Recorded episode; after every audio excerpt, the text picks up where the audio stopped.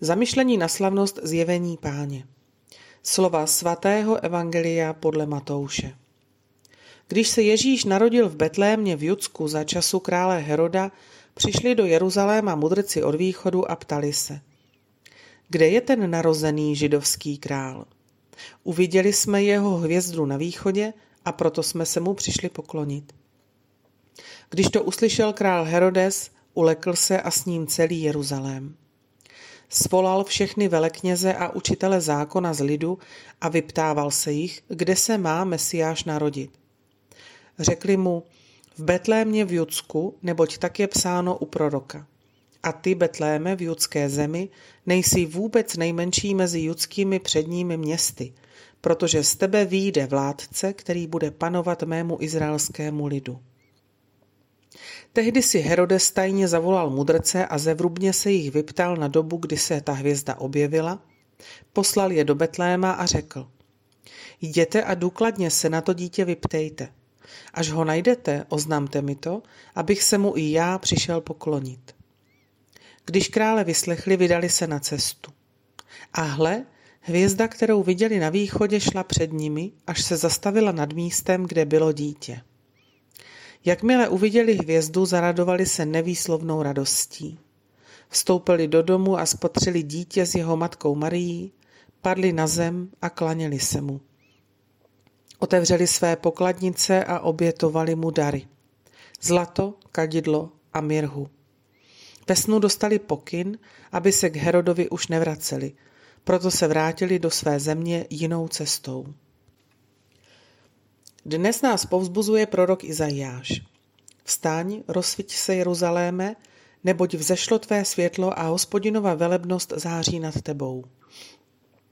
Světlo, které prorok spatřil, je hvězda, kterou vidí tři mudrci na východě, stejně jako mnoho dalších lidí. Mudrci objevují její význam. Ostatní ji považují za něco obdivuhodného, ale také za něco, co se jich netýká. A tak na to nereagují.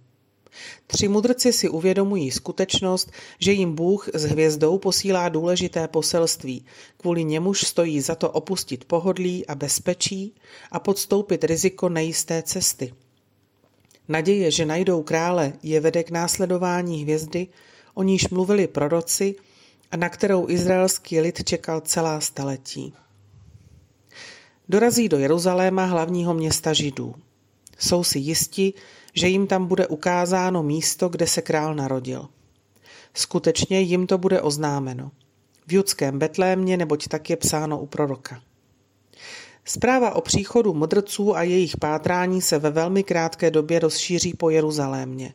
Jeruzalém byl v té době malým městem a přítomnost mudrců s doprovodem museli zaznamenat všichni jeho obyvatelé. A tak, když to uslyšel král Herodes, ulekl se a s ním celý Jeruzalém, říká nám Evangelium. Ježíš Kristus skříží životní cesty mnoha lidem, kteří o něj nemají zájem. Stačila by jen malá námaha a jejich život by se změnil. Našli by krále radosti a pokoje. K tomu je zapotřebí ochota hledat ho, jít ku předu a prosit o moudrost srdce.